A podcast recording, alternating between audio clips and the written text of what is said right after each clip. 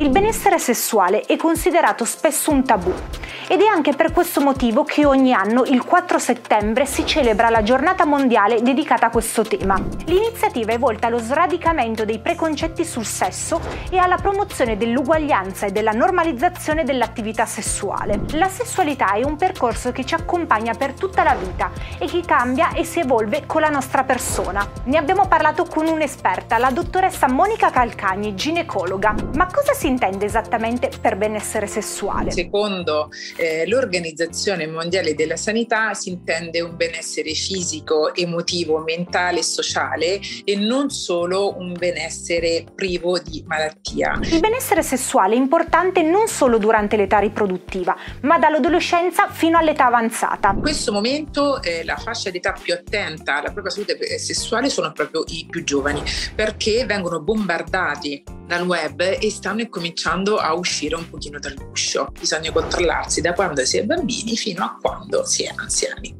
sempre. Secondo una ricerca dell'Osservatorio Sanità dell'Unisalute, il 13% delle donne intervistate dichiara di non aver mai fatto una visita ginecologica e il 16% di non farla da diversi anni. Siamo uno dei eh, popoli che sono meno informati per quanto riguarda la sessualità in genere e sul benessere sessuale. Una eh, cultura e un'educazione molto rigida che ha eh, portato le donne gli uomini a non parlare di sessualità, a vivere eh, moltissimo i tabù legati al sesso, ma si sta tentando di informare soprattutto le nuove generazioni. Uno studio Gliden rivela che solo 4 italiani su 10 si preoccupano per la loro salute sessuale. Il 77% degli intervistati dichiara di non avere in programma check-up periodici.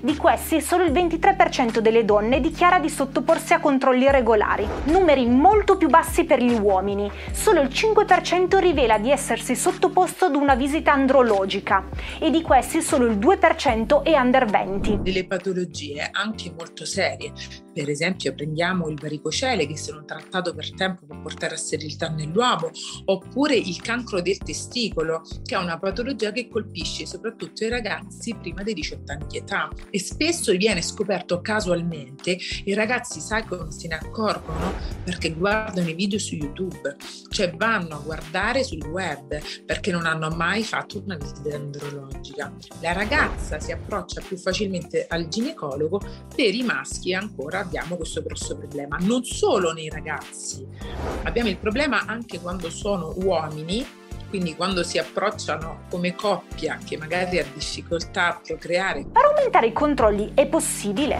Basterebbe un orientamento normativo su misura e una programmazione nazionale o servirebbe un vero e proprio cambio di mentalità? Che la prima informazione debba avvenire all'interno del nucleo familiare cercando di sfatare qualsiasi tabù. L'avvento dei social media ha sicuramente cambiato tanti aspetti della nostra vita perché ha reso la comunicazione più a portata di tutti tutti, ma ha dato la possibilità al medico di arrivare a tutto il target che non aveva possibilità e mezzi per informarsi. Benissimo il web, meglio siti certificati piuttosto che blog dove invece non c'è un controllo e, e ancora meglio sarebbe un'informazione più capillare che deve partire dal medico di famiglia, dal consultorio e assolutamente a livello scolastico.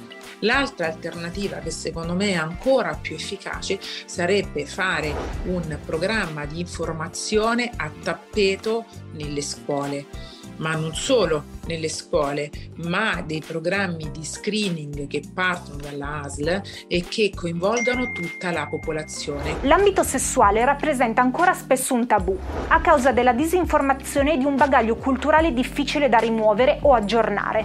Miti in ginecologia ce ne sono una marea, se ancora oggi in tantissime località e in tantissimi paesi, indipendentemente dal livello culturale delle persone, eh, c'è la credenza che la donna con la mestruazione non si debba lavare i capelli che non possa farsi la doccia perché altrimenti le mesozioni si bloccano, assolutamente non il mare o la piscina per carità perché altrimenti mh, mm, questo sangue si accumula all'interno della pancia e potresti eh, avere un'emorragia interna, non si possono toccare le piante perché altrimenti si seccano, non impastano la, la pasta o il pane perché altrimenti non lievita.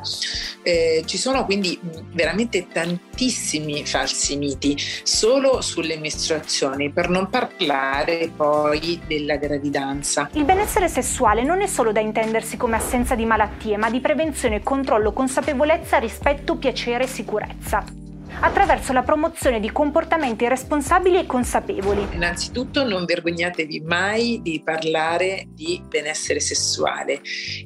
la prima cosa che dovete imparare a fare è toccarvi lavandovi la prima persona che si accorge che c'è qualcosa che non va siete proprio voi. Si è sempre parlato di autopalpazione al seno proprio per questo, perché la prima persona che si accorge che c'è qualcosa che non va sul seno è la donna quando si lava. Cerchiamo di abbattere i tabù, se imparate qualcosa non abbiate vergogna a condividere il vostro sapere. Usate il cervello sempre. Tieniti aggiornato sulle notizie più importanti dall'Italia e dal mondo con la nostra app e sul nostro sito. Segui i nostri canali social per tanti contenuti esclusivi.